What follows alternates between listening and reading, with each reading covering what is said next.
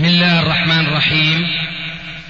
الحمد لله والصلاة والسلام على رسول الله، أما بعد، فهذا أحد أشرطة سلسلة الهدى والنور من الدروس العلمية والفتاوى الشرعية لشيخنا المحدث العلامة محمد ناصر الدين الألباني حفظه الله ونفع به الجميع. قام بتسجيلها والتأليف بينها محمد بن احمد أبو ليلى الأثري. إخوة الإيمان، والآن مع الشريط 40 بعد 106 على 1. بسم الله الرحمن الرحيم. الحمد لله، والصلاة والسلام على رسول الله صلى الله تعالى عليه وعلى آله وأصحابه، وبعد، فإن الله تعالى قد من علينا بنعمة الإيمان، ومن على الأمة بعلماء هم الذين أكرمهم الله تعالى بما أعطاهم من علم لينيروا للناس السبيل إلى الله وإلى عبادة الله عز وجل، وهم ورثة الأنبياء بلا ريب. ومجيئنا كان دافعه وسيبقى إن شاء الله مرضاة الله عز وجل أولا، وطلب العلم الذي يوصل إلى ذلك إن شاء الله. فوالله إنها لساعة طيبة أن نلتقي بشيخنا وبعالمنا وبأستاذنا الكبير الشيخ محمد ناصر الدين الألباني. باسم أهل الحي أولا، حي شويكة، نرحب أجمل ترحيب بشيخنا الفاضل، وباسم أهالي المفرق وعلى وجه الخصوص طلبة العلم فيها يرحبون أيضا جميعا، وهم على شوق كانوا في أن يلتقوا اليوم مع أستاذنا الكريم. ولا ضير فكلنا شوق إلى سماع ما عنده من درر العلم ومن الحكمة إن شاء الله، فلنستمع إليه فيما من الله تعالى عليه من علمه. ثم بعد أن يكتفي أو أن يكتفي شيخنا، فإن باب السؤال سيفتح على أن يكون السؤال مكتوبا والوريقات متوفرة إن شاء الله. ساعة طيبة، أكرر، وأهلا بشيخنا الكريم. أهلا بكم. إن الحمد لله نحمده ونستعينه ونستغفره، ونعوذ بالله من شرور أنفسنا ومن سيئات أعمالنا. من يهده الله فلا مضل له، ومن يضلل فلا هادي له، وأشهد أن لا إله إلا الله وحده لا شريك له، وأشهد أن محمدا عبده ورسوله. أما بعد، فإن خير الكلام كلام الله، وخير الهدي هدي محمد صلى الله عليه وآله وسلم، وشر الأمور محدثاتها، وكل محدثة بدعة، وكل بدعة ضلالة، وكل ضلالة في النار. أشكر الأخ الأستاذ إبراهيم على كلمته وعلى ثنائه، وليس لي ما أقوله لقاء ذلك إلا الاقتداء بالخليفة الأول أبي بكر الصديق رضي الله تعالى عنه، الذي كان الخليفة الحق والأول لرسول الله صلى الله عليه وآله وسلم. ومع ذلك فكان إذا سمع شخصا يثني عليه خيرا، وأعتقد أن ذلك الثناء مهما كان صاحبه قد غلا فيه، فما دام أنه خليفة رسول الله فهو بحق.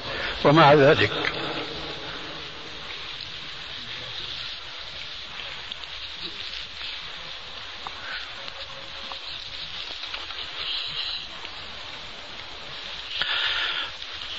اللهم استعان.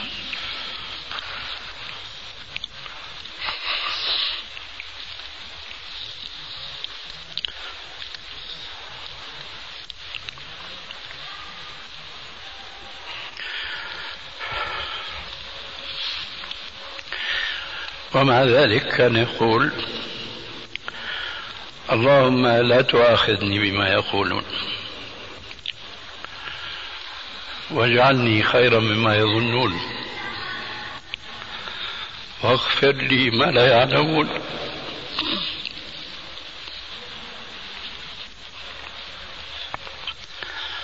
هذا يقوله الصديق الأكبر، فماذا نقول نحن من بعده؟ فأقول اقتداء به: اللهم لا تؤاخذني بما يقولون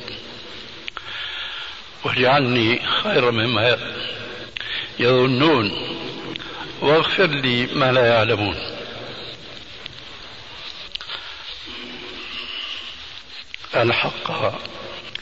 والحق أقول: لست بذاك الموصوف الذي سمعتموه آنفا من أخينا الفاضل إبراهيم، وإنما أنا طالب علم لا شيء آخر، وعلى كل طالب أن يكون عند قول النبي صلى الله عليه وآله وسلم: بلغوا عني ولو آية، بلغوا عني ولو آية وحدثوا عن بني إسرائيل ولا حرج، ومن كذب علي متعمدا فليتبوأ مقعده من النار.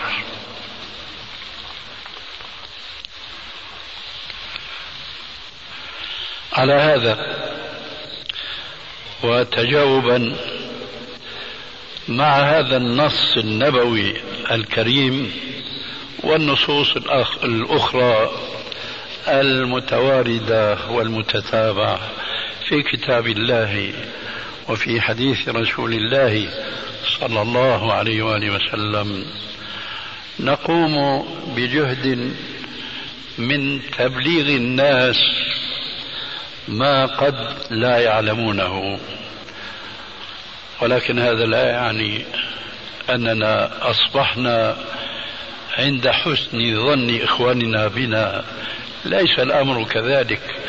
الحقيقة التي أشعر بها من قرارة نفسي أنني حينما أسمع مثل هذا الكلام أتذكر المثل القديم المعروف عند الأدباء، ألا وهو: إن البغاث بأرضنا يستنشر، إن البغاث بأرضنا يستنشر. قد يخفى على بعض الناس المقصود من هذا الكلام أو من هذا المثل. البغاث هو طير صغير لا قيمة له، فيصبح هذا الطير الصغير نسرا عند الناس لجهلهم بقوة النسر وضخامته.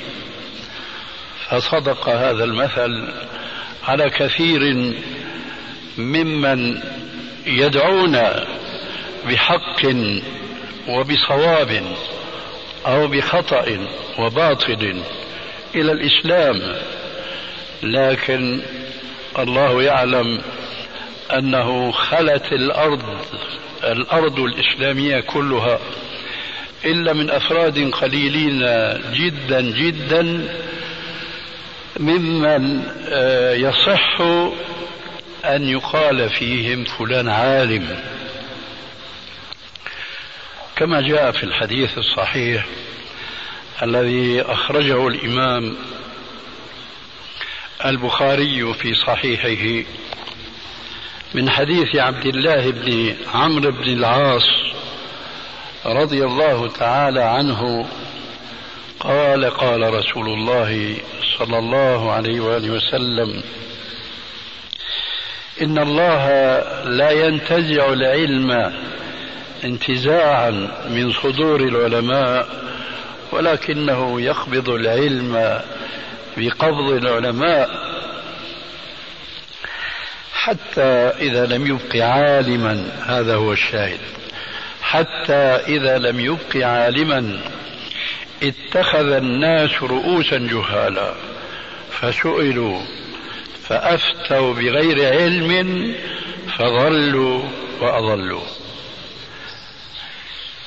إذا أراد الله أن يقبض العلم لا ينتزعه انتزاعا من صدور العلماء بحيث أنه يصبح العالم كما لو كان لم يتعلم بالمرة، لا، ليست هذه من سنة الله عز وجل في عباده وبخاصة عباده الصالحين أن يذهب من صدورهم بالعلم الذي اكتسبوه إرضاء لوجه الله عز وجل، كما سمعتم آنفا كلمة ولو وجيزة من الأخ إبراهيم بارك الله فيه أن هذا الاجتماع إنما كان لطلب العلم.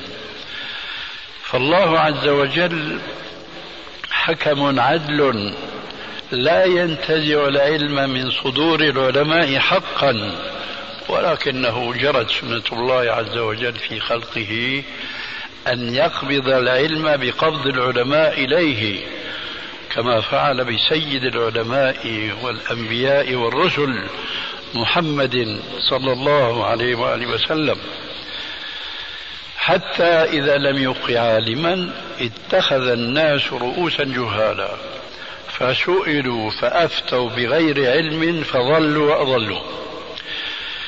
ليس معنى هذا أن الله عز وجل يخلي الأرض من عالم تقوم به حجة الله على عباده، ولكن معنى هذا أنه كلما تأخر الزمن كلما قل العلم، وكلما تأخر ازداد قلة ونقصانا، حتى لا يبقى على وجه الأرض من يقول الله الله.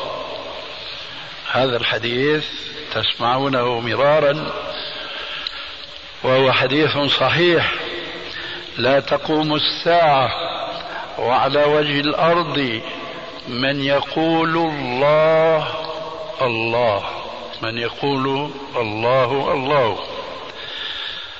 وكثير من أمثال هؤلاء المشار إليهم في آخر الحديث المذكور: قبض الله العلم قبض العلماء حتى إذا لم يبق عالما اتخذ الناس رؤوسا جهالا. من هؤلاء الرؤوس من يفسر القرآن والسنة بتفاسير مخالفة لما كان عليه العلماء، لا أقول سلفا فقط بل وخلفا أيضا، فإنهم يحتجون بهذا الحديث الله الله على جواز بل على استحباب ذكر الله عز وجل باللفظ المفرد الله الله إلى آخره، لكي لا يغتر مغتر ما أو يجهل جاهل ما حينما يسمع هذا الحديث بمثل ذلك التأويل بدا لي ولو عرضا أن أذكر إخواننا الحاضرين بأن هذا التفسير باطل، أولا من حيث أنه جاء بيانه في رواية أخرى عن رسول الله صلى الله عليه وآله وسلم، وثانيا لأن هذا التفسير لو كان صحيحا لجرى عليه عمل سلفنا الصالح رضي الله عنهم، فإذ لم يفعلوا دل إعراضهم عن الفعل بهذا التفسير على بطلان هذا التفسير.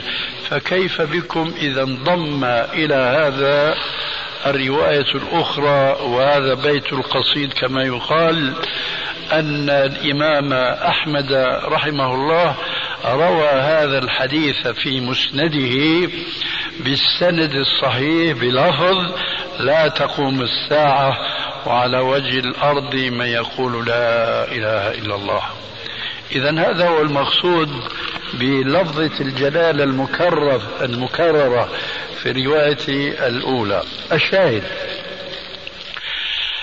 أن الأرض اليوم مع الأسف الشديد خلت من العلماء الذين كانوا يملؤون الأرض الرحبة الواسعة بعلمهم وينشرونه بين صفوف أمتهم، فأصبحوا اليوم كما قيل وقد كانوا إذا عدوا قليلا فصاروا اليوم أقل من القليل. فنحن نرجو من الله عز وجل أن يجعلنا من طلاب العلم الذين ينحون منح العلماء حقا ويسلكون سبيلهم صدقا. هذا ما نرجوه من الله عز وجل، أن يجعلنا من هؤلاء الطلاب السالكين ذلك المسلك الذي قال عنه الرسول صلى الله عليه وآله وسلم: من سلك طريقا يلتمس به علما سلك الله به طريقا إلى الجنة. وهذا يفتح لي باب الكلام على هذا العلم الذي يذكر في القرآن كثيرا وكثيرا جدا، كمثل قوله تعالى: هل يستوي الذين يعلمون والذين لا يعلمون، وقوله عز وجل: يرفع الله الذين آمنوا منكم والذين أوتوا العلم درجات. ما هو هذا العلم الذي أثنى الله عز وجل على أهله والمتلبسين به وعلى من سلك سبيلهم؟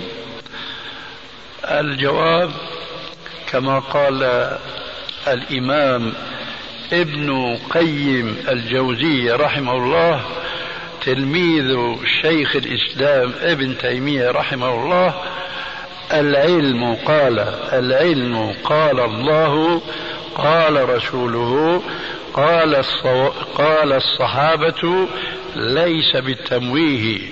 ما العلم نصبك للخلاف سفاهة بين الرسول وبين رأي فقيه، كلا، ولا جحد الصفات ونفيها حذرا من التشبيه والتمثيل. فالعلم إذن نأخذ من هذا الكلم من هذه الكلمة ومن هذا الشعر الذي نادرا ما نسمعه في كلام الشعراء، لأن شعر العلماء هو غير شعر الشعراء. فهذا رجل عالم ويحسن الشعر أيضا، فهو يقول: العلم قال الله في المرتبة الأولى، قال رسول الله في المرتبة الثانية، قال الصحابة في المرتبة الثالثة. هنا سأجعل كلمتي في هذه الأمسية الطيبة المباركة إن شاء الله. كلمة ابن القيم هذه تذكرنا بحقيقة هامة جدا جدا طالما غفل عنها جمهور الدعاة المنتشرين اليوم في الإسلام باسم الدعوة إلى الإسلام. هذه الحقيقة ما هي؟ المعروف لدى هؤلاء الدعاة جميعا أن الإسلام إنما هو كتاب الله وسنة رسول الله صلى الله عليه وآله وسلم، وهذا حق لا ريب فيه، ولكنه ناقص. هذا النقص هو الذي أشار إليه ابن القيم في شرحه السابق، فذكر بعد الكتاب والسنة الصحابة. العلم قال الله قال رسوله قال الصحابة إلى آخره. الآن نادرا ما نسمع أحدا يذكر مع الكتاب والسنة الصحابة، وهم كما نعلم جميعا رأس السلف الصالح الذين تواتر الحديث عن النبي صلى الله عليه وآله وسلم بقوله خير الناس قرني، ولا تقولوا كما يقول الجماهير من الدعاة خير القرون. خير القرون ليس له أصل في السنة. السنة الصحيحة في الصحيحين وغيرهما من مراجع الحديث والسنة مطبقة على رواية الحديث بلفظ خير الناس قرني ثم الذين يلونهم ثم الذين يلونهم.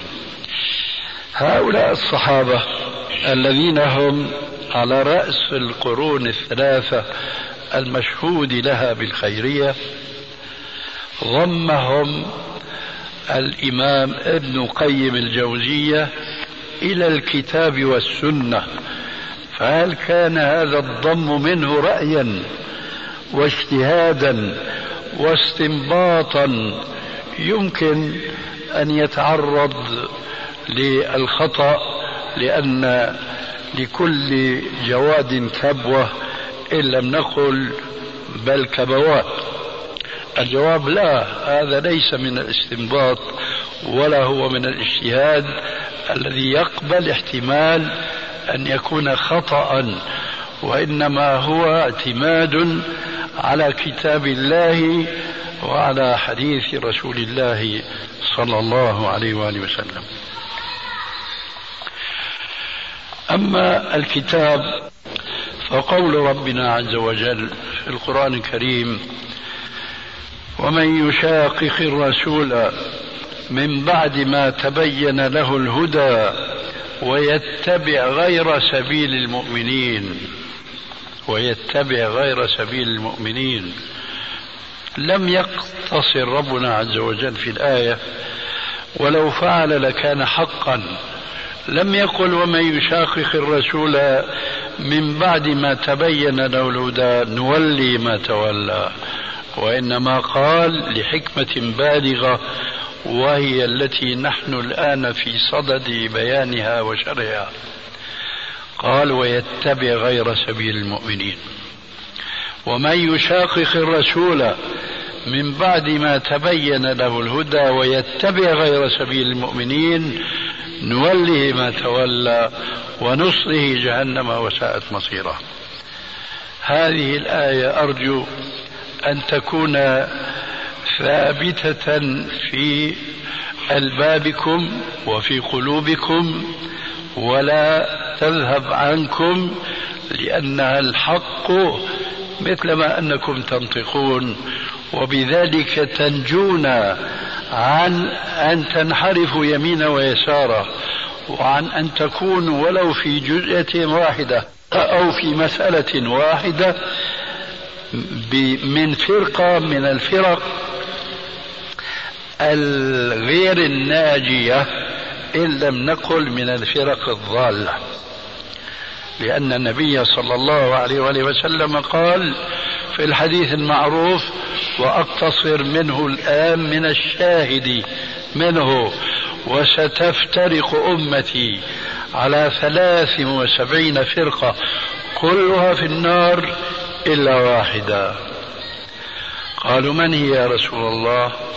قال هي الجماعة.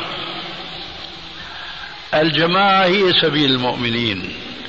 فالحديث إن لم يكن وحيا مباشرا من الله على قلب نبيه صلى الله عليه وسلم وإلا فهو اقتباس من الآية السابقة ويتبع غير سبيل المؤمنين. إذا كان من يشاقق الرسول ويتبع غير سبيل المؤمنين قد أوعد بالنار، فالعكس بالعكس، من اتبع سبيل المؤمنين فهو موعود بالجنة ولا شك ولا ريب. إذن رسول الله لما أجاب عن سؤال ما هي الفرقة الناجية من هي، قال الجماعة. إذن الجماعة هم طائفة المسلمين. ثم جاءت الرواية الأخرى تؤكد هذا المعنى بل وتزيده إيضاحا وبيانا، حيث قال عليه السلام هي ما أنا عليه وأصحابي. أصحابي إذن هي سبيل المؤمنين. فحينما قال ابن القيم رحمه الله في كلامه السابق ذكره والصحابة أو وأصحابه عليه السلام، فإنما اقتبس ذلك من الآية السابقة ومن هذا الحديث. كذلك الحديث المعروف حديث العرباض بن سارية رضي الله تعالى عنه أيضا أقتصر منه الآن حتى نفسح المجال لبعض الأسئلة على موضع الشاهد منه، حيث قال عليه السلام فعليكم بسنتي وسنة الخلفاء الراشدين المهديين من بعدي.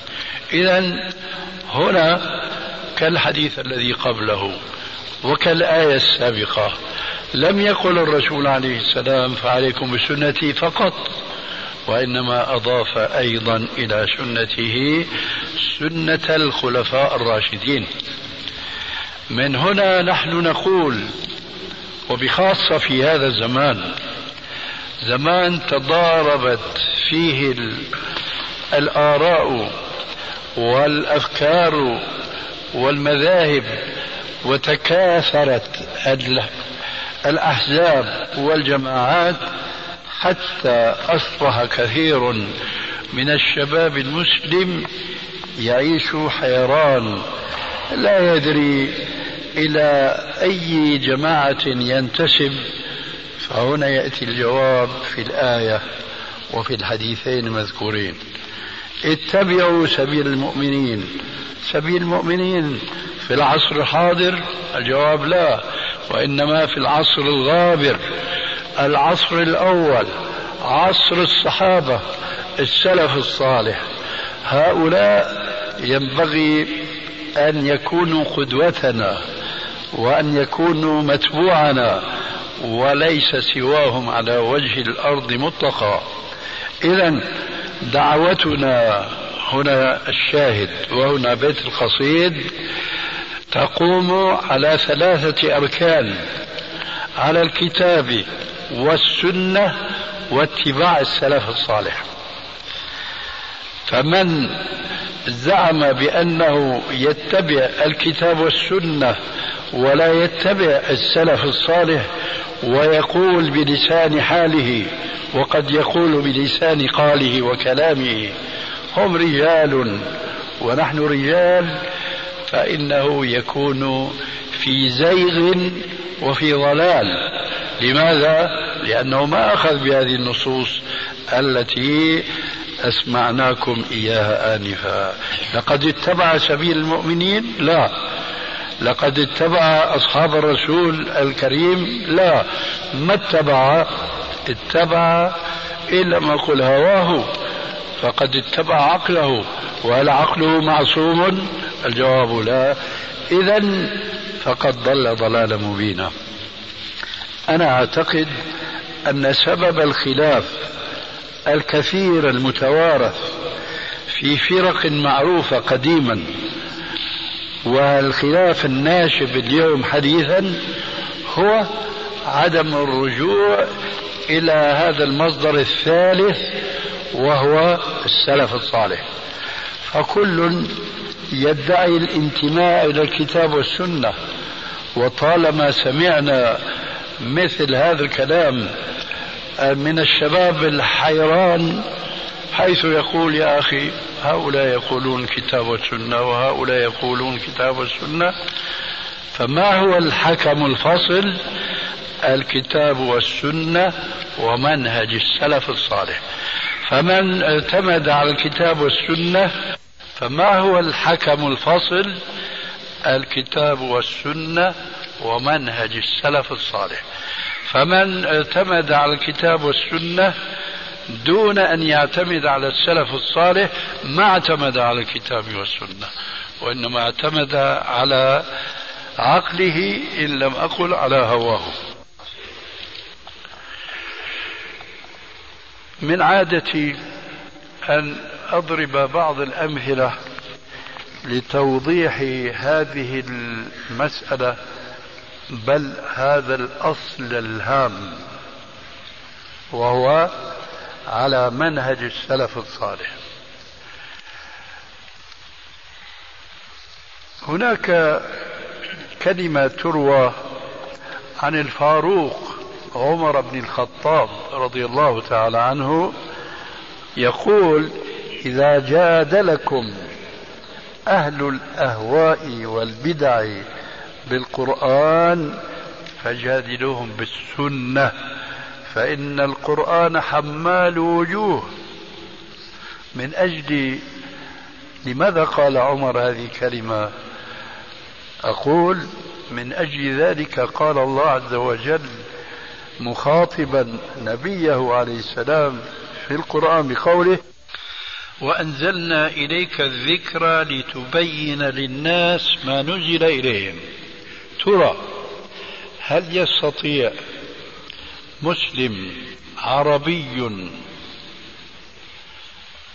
هو كما يقال سيبويه زمانه في المعرفة باللغة العربية وأدبها وأسلوبها، هل يستطيع أن يفهم القرآن من غير طريق رسولنا صلى الله عليه وسلم؟ الجواب لا.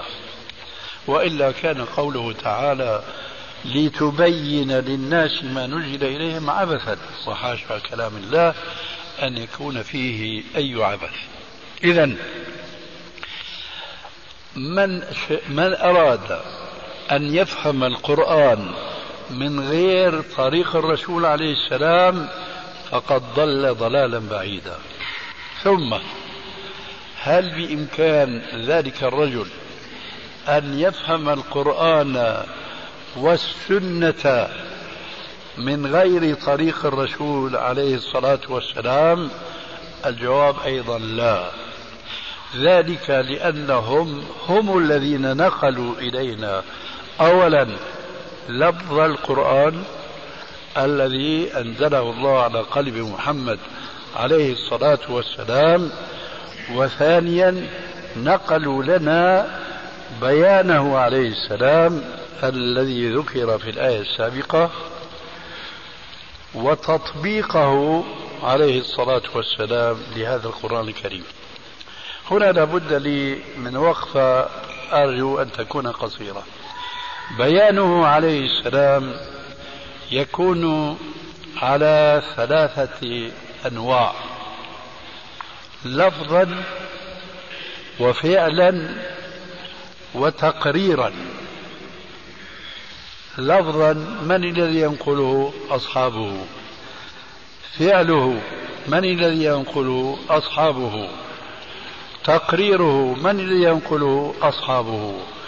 من أجل ذلك لا يمكننا أن نستقل في فهم الكتاب والسنة على مداركنا اللغوية فقط، بل لا بد أن نستعين على ذلك.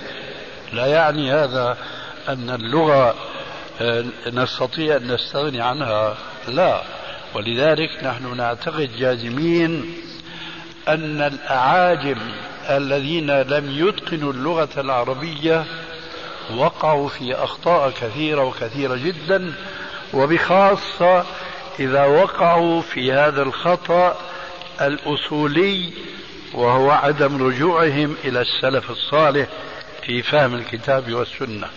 لا أعني من كلامي السابق عدم الاعتماد على اللغة، كيف؟ وإذا أردنا أن نفهم كلام الصحابة فلا بد من أن نفهم اللغة العربية، كما أنه لا بد لفهم القرآن والسنة من معرفة اللغة العربية. لكننا نقول أن بيان الرسول صلى الله عليه وسلم المذكور في الآية السابقة هو على ثلاثة أقسام: قول وفعل وتقرير. لنضرب مثلا أو أكثر إذا اضطرنا إليه لنستوعب أن هذا التقسيم هو الأمر الواقع ما له من دافع. قوله تبارك وتعالى: والسارق والسارقة فاقطعوا أيديهما. السارق، انظروا الآن كيف لا يمكننا أن نعتمد في تفسير القرآن على اللغة فقط. السارق لغة هو كل من سرق مالا من مكان حريز مهما كان هذا المال ليس ذا قيمة. سرق بيضة مثلا، سرق فلسا قرشا، هذا لغة سارق. قال تعالى: والسارق والسارقة فاقطعوا أيديهما. هل كل من سرق تقطع يده؟ الجواب لا. لما؟ لأن المبين الذي تولى بيان المبين رسول الله، والمبين كلام الله. قد بين لنا رسول الله من الذي تقطع يده من السارقين، فقال: لا قطع إلا في ربع دينار فصاعدا. فمن سرق أقل من ربع دينار وإن كان يسمى لغة سارقا ولكنه لا يسمى شرعا سارقا. إذن من هنا نتوصل إلى حقيقة علمية كثير من طلاب العلم هم غافلون عنها. هناك لغة عربية متوارثة ولغة شرعية الله اصطلح عليها. لم يكن العرب الذين يتكلمون بلغة القرآن التي نزل بها القرآن ما كانوا يعرفون من قبل مثل هذا الاصطلاح. فإذا أطلق السارق لغة شمل كل سارق، أما إذا ذكر السارق شرعا فلا يشمل كل سارق، وإنما من سرق ربع دينار فصاعدا. إذن هذا مثال واقعي أننا لا نستطيع أن نستقل في فهم الكتاب والسنة على معرفتنا باللغة العربية، وهذا ما يقع فيه كثير من الكتاب المعاصرين اليوم. يسلطون معرفتهم باللغة العربية على آيات الكريمة والأحاديث النبوية فيفسرونها، فيأتوننا بتفسير بدعي لا يعرفه المسلمون من قبل.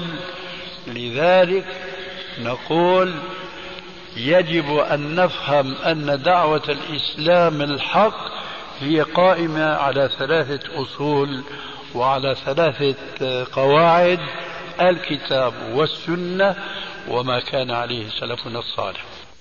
والسارق والسارقة، إذن لا تفسر هذه الآية على مقتضى اللغة، وإنما على مقتضى اللغة الشرعية التي قالت: لا قطع إلا في ربع دينار فصاعدا. ثم قال في تمام الآية: فاقطعوا أيديهما. ما هي اليد في اللغة؟ هذه كلها يد، من أنامل إلى الأرض كل واحد، فهل تقطع من هنا أم من هنا أم من هنا أم من هنا؟ بين ذلك الرسول بفعله. ليس عندنا هناك حديث صحيح كما جاء في تحديد السرقة التي يستحق السارق أن تقطع يده من أجلها، ليس عندنا حديث يحدد لنا مكان القطع من بيانه القولي، وإنما عندنا بيان فعلي تطبيقي عملي. من أين نعرف هذا التطبيق؟ من سلفنا الصالح أصحاب النبي صلى الله عليه وآله وسلم. هذا هو القسم الثاني وهو البيان الفعلي. القسم الثالث إقرار الرسول عليه السلام للشيء لا ينكره ولا ينهى عنه، هذا الإقرار ليس قولا منه ولا فعلا صدر منه، إنما هذا الفعل صدر من غيره، كل ما صدر منه أنه رأى وأقره. فإذا رأى أمرا وسكت عنه وأقره صار أمرا مقررا جائزا، وإذا رأى أمرا فأنكره ولو كان ذلك الأمر واقعا من بعض الصحابة ولكن ثبت أنه نهى عنه، حينئذ هذا الذي نهى عنه يختلف كل الاختلاف عن ذاك الذي أقره. وهاكم المثال للأمرين اثنين، وهذا من غرائب الأحاديث. يقول عبد الله ابن عمر بن الخطاب رضي الله تعالى عنهما: كنا نشرب ونحن قيام ونأكل ونحن نمشي في عهد الرسول عليه الصلاة والسلام. تحدث عبد الله في هذا الحديث عن أمرين اثنين، عن الشرب من قيام وعن الأكل ماشيا، وأن هذا كان أمرا واقعا في عهد الرسول عليه السلام. فما هو الحكم الشرعي بالنسبة لهذين الأمرين؟ الشرب قائما والأكل ماشيا. إذا طبقنا كلامنا السابق نستطيع أن نأخذ الحكم طبعا بضميم لا بد منها، وهي من كان على علم بما كان عليه رسول الله صلى الله عليه وآله وسلم قولا وفعلا وتقريرا. فإذا رجعنا إلى السنة الصحيحة فيما يتعلق بالأمر الأول الذي ابتلي كثير من المسلمين، إن لم أقل ابتلي به أكثر المسلمين، بمخالفة قول الرسول الكريم، ألا وهو الشرب قائما. كانوا يشربون قياما، كانوا يلبسون الذهب، كانوا يلبسون الحرير، هذه حقائق لا يمكن إنكارها، لكن هل أقر الرسول ذلك؟ الجواب: أنكر شيئا وأقر شيئا، فما أنكره صار في حدود المنكر، وما أقره صار في حدود المعروف. فأنكر الشرب قائما في أحاديث كثيرة، ولا أريد الإفاضة أيضا فيها حتى ما نخرج أولا عما خططنا لأنفسنا من أن نختصر الكلام في هذا الموضوع إفساحا لمجال الأسئلة، وثانيا أن هذه المسألة لوحدها تحتاج إلى جلسة خاصة، لكن حسبي أن أروي لكم حديثا صحيحا أخرجه الإمام مسلم في صحيحه من حديث أنس بن مالك رضي الله تعالى عنه قال: نهى رسول الله صلى الله عليه وآله وسلم عن الشرب قائما، وفي لفظ: زجر رسول الله صلى الله عليه وسلم عن الشرب قائما. إذن هذا الذي كان يفعل بشهادة حديث ابن عمر في عهد الرسول عليه السلام قد نهى هو عنه، فصار ما كانوا يفعلونه أمرا ملغيا بنهي الرسول عنه.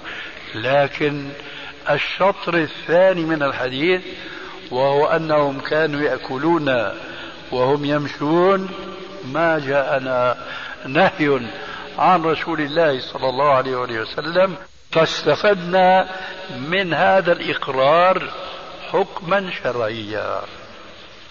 إلى هنا أكتفي الآن لبيان ضرورة الاعتماد على فهم الكتاب والسنة على ما كان عليه السلف الصالح، وليس أن يستقل الإنسان بفهم الكتاب والسنة كيفما بدا لعلمه إن لم نقل لجهله.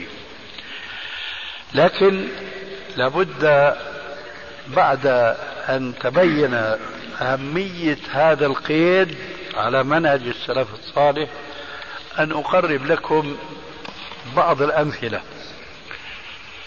قديما تفرق المسلمون إلى فرق كثيرة، تسمعون بالمعتزلة، تسمعون بالمرجئة، تسمعون بالخوارج، تسمعون بالزيدية، فضلا عن الشيعة والرافضة وهكذا. ما في هؤلاء طائفة مهما كانت عريقة في الضلال لا يشتركون مع سائر المسلمين في قولهم نحن على الكتاب والسنة. ما أحد منهم يقول نحن لا نتبنى الكتاب والسنة، وإلا لو قال أحد منهم هذا خرج من الإسلام بالكلية. إذن لماذا هذا التفرق ما دام أنهم جميعا يعتمدون على الكتاب والسنة؟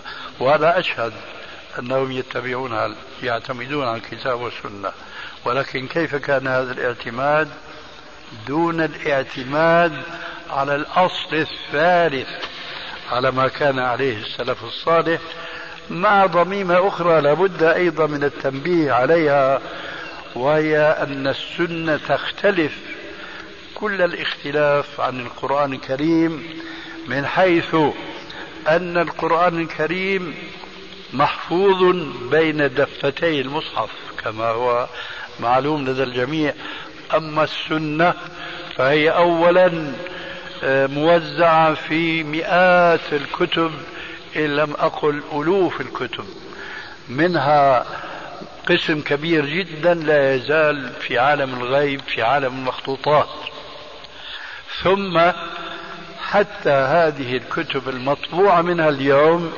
فيها الصحيح وفيها الضعيف.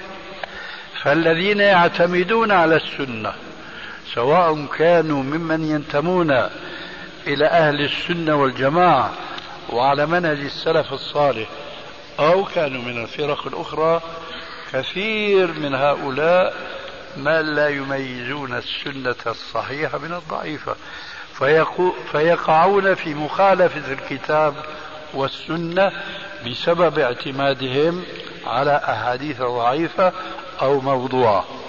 الشاهد هناك بعض الفرق التي أشرنا إليها تنكر بعض الحقائق القرآنية والأحاديث النبوية قديما وأيضا حديثا. القرآن الكريم يثبت ويبشر المؤمنين بنعمة عظيمة جدا يحظون بها يوم يلقون الله عز وجل في جنة النعيم، حيث يتجلى رب العالمين عليهم فيرونه، كما قال ذلك العالم السلفي: يراه المؤمنون بغير كيف وتشبيه وضرب من مثاله. هذا عليه نصوص من القرآن وعشرات النصوص من أحاديث الرسول عليه السلام. كيف أنكر هذه النعمة بعض الفرق القديمة والحديثة؟ أما القديمة المعتزلة اليوم لا يوجد فيما علمت على وجه الأرض من يقول نحن معتزلة، نحن على مذهب المعتزلة، لكنني رأيت رجلا أحمق يعلن إنه معتزلي وينكر حقائق شرعية جدا لأنه ركب رأسه. فأولئك المعتزلة أنكروا هذه النعمة وقالوا بعقولهم الضعيفة قالوا مستحيل أن يرى الله عز وجل. فماذا فعلوا؟ هل أنكروا القرآن؟ الله يقول في القرآن الكريم وجوه يومئذ ناظرة إلى ربها ناظرة. هل أنكروا هذه الآية؟ لا، لو أنكروها لكفروا وارتدوا. لكن إلى اليوم أهل السنة حقا يحكمون على المعتزلة بالضلال لكن لا يخرجونهم من دائرة الإسلام، لأنهم ما أنكروا هذه الآية وإنما أنكروا معناها الحق الذي جاء بيانه في السنة كما سنذكر. فالله عز وجل حين قال في حق المؤمنين أهل الجنة وجوه يومئذ ناظرة إلى ربها ناظرة، تأولوها ودوبلوا عليها، آمنوا بها لفظا وكفروا بها معنى. والألفاظ كما يقول العلماء هي قوالب المعاني، فإذا آمنا باللفظ وكفرنا بالمعنى فهذا الإيمان لا يسمن ولا يغني من جوع. لكن لماذا هؤلاء أنكروا هذه الرؤية؟ ضاقت عقولهم أن يتصوروا وأن يتخيلوا أن هذا العبد المخلوق العاجز بإمكانه أن يرى الله عز وجل جهرة كما طلب اليهود من موسى، فأعجزهم الله عز وجل بالقصة المعروفة انظر إلى الجبل فإن استقر مكانه فسوف تراني. ضاقت عقولهم فاضطروا أن يتلاعبوا بالنص القرآني وأن يؤولوه.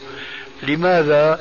لأن إيمانهم بالغيب ضعيف وإيمانهم بعقولهم أقوى من إيمانهم بالغيب الذي أمروا به في مطلع سورة البقرة ألف لام ميم ذلك الكتاب لا ريب فيه هدى للمتقين. من هم؟ الذين يؤمنون بالغيب.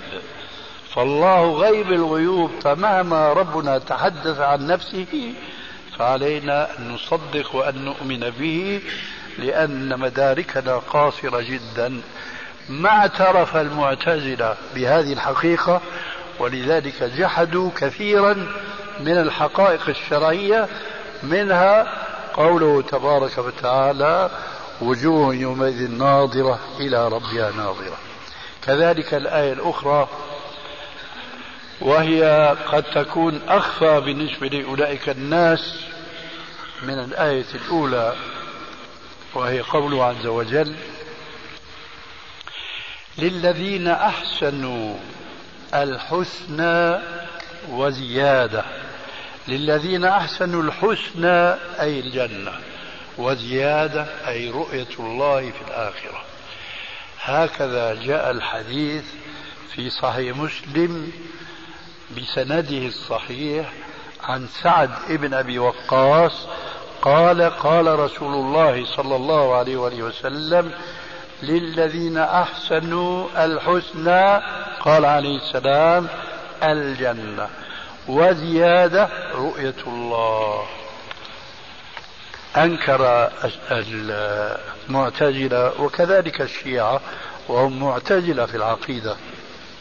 الشيعة معتزلة في العقيدة أنكروا رؤية الله المصرح في الآية الأولى والمبين من رسول الله في الآية الأخرى مع تواتر الأحاديث عن النبي صلى الله عليه وسلم، فأوقعهم تأويلهم للقرآن في إنكار الأحاديث الصحيحة عن الرسول عليه السلام، فخرجوا عن أن يكونوا من الفرقة الناجية.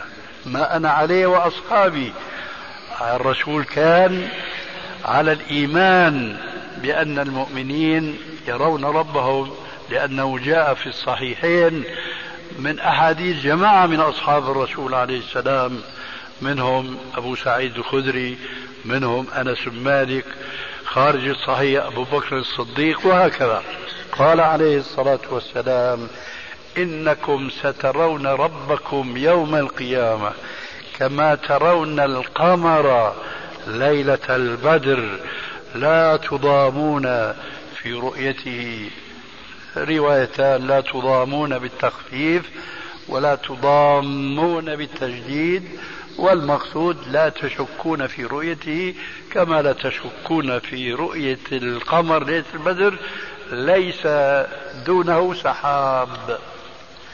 أنكروا هذه الأحاديث بعقولهم، إذن هم ما سلموا وما آمنوا فكانوا ضعيفي الإيمان. هذا مثال مما وقع فيه بعض الفرق قديما، وعلى هذا حديثا اليوم الخوارج، ومنهم الإباضية الذين الآن نشطوا في الدعوة إلى ضلالهم، ولهم مقالات الآن ورسائل ينشرون ويحيون الخروج الذي عرف به الخوارج من قديم في كثير من انحرافاتهم، منها إنكارهم رؤية الله عز وجل في الجنة. الآن نأتيكم بمثال حديث: القاديانيون، ربما سمعتم بهم. هؤلاء يقولون كما نقول نحن: أشهد أن لا إله إلا الله وأن محمد رسول الله، يصلون الصلوات الخمس، يقيمون الجمعة، يحجون إلى بيت الله الحرام ويعتمرون، لا فرق بيننا وبينهم، هم كمسلمين لكنهم يخالفوننا في كثير من العقائد. منها هنا الشاهد قولهم بأن النبوة لم تغلق بابها، يقولون بأنه سيأتي أنبياء بعد محمد عليه السلام، ويزعمون بأنه جاء أحد منهم في قاديان في بلدة في الهند، فمن لم يؤمن بهذا النبي عندهم فهو كافر. كيف قالوا هذا مع الآية الصريحة: ولكن رسول الله وخاتم النبيين؟ كيف قالوا هذا مع الأحاديث المتواترة بأنه لا نبي بعدي؟ تأولوا القرآن والسنة، وما فسروا القرآن والسنة كما فسرها السلف الصالح، وتتابع أيضا المسلمون على ذلك دون خلاف بينهم، حتى جاء هذا الزائغ الضال المسمى بميرزا غلام أحمد القادياني، فزعم بأنه نبي، وله قصة طويلة لسنا الآن في صددها، فاغتر به كثير ممن لا علم عندهم بهذه الحقائق التي هي صيانة للمسلم من أن ينحرف يمينه ويساره كما انحرف القاديانيون هؤلاء مع دجالهم هذا الذي ادعى النبوة. ماذا فعل بالآية ولكن رسول الله وخاتم النبيين؟ قالوا خاتم النبيين مش معناه لا نبي بعده، معناه زينة النبيين، كما أن الخاتم هو زينة الإصبع كذلك محمد زينة الأنبياء. إذن هم ما كفروا بالآية، ما قالوا هذا ما أنزلها الله على قلب محمد، لكن كفروا بمعناها الحقيقي. إذن ماذا يفيد الإيمان بالألفاظ دون الإيمان بحقائق المعاني؟ إذا كانت هذه حقيقة لا شك فيها، ما هو الطريق للوصول إلى معرفة حقائق المعاني للكتاب والسنة؟ قد عرفتم الطريق، ليس هو أن نعتمد نحن على علمنا باللغة وآدابها ونفسر القرآن والسنة بأهوائنا أو عاداتنا أو تقاليدنا أو مذاهبنا أو طرقنا، وإنما كما قيل، وأنهي الكلام بهذا القول: وكل خير في اتباع من سلف وكل شر في ابتداع من خلف. لعل في هذا ذكرى لمن كان له قلب أو ألقى السمع وهو شهيد. ولا بد لي بعد إنهاء لكلمتي هذه من التذكير ببعض الأمور المخالفة للسنة بل المخالفة للأمر النبوي الكريم. يدخل بعضهم في مثل هذا الوقت المسجد فيجلس في المسجد كما تجلس الدجاجة على فراخها، فهو لا يصلي لله عز وجل ركعتين. أنا أدري إنه يظن أن هذا الوقت لكونه وقت كراهة لا يشرع أن يصلي ركعتي التحية في هذا الوقت. الجواب: لكل قاعدة استثناء. إخوة الإيمان، تتمة الكلام في الشريط التالي. صحيح أن هناك أوقات تكره فيها الصلاة، لكن العلماء قديما اختلفوا في هذه الأوقات هل هي تشمل كل صلاة حتى لو كانت فريضة. مثلا رجل وضع رأسه بعد أن صلى الظهر فلم يستيقظ إلا في وقت الكراهة، هل يصلي هذه الصلاة صلاة العصر أم لا؟ الجواب: نعم اتفاقا. إذن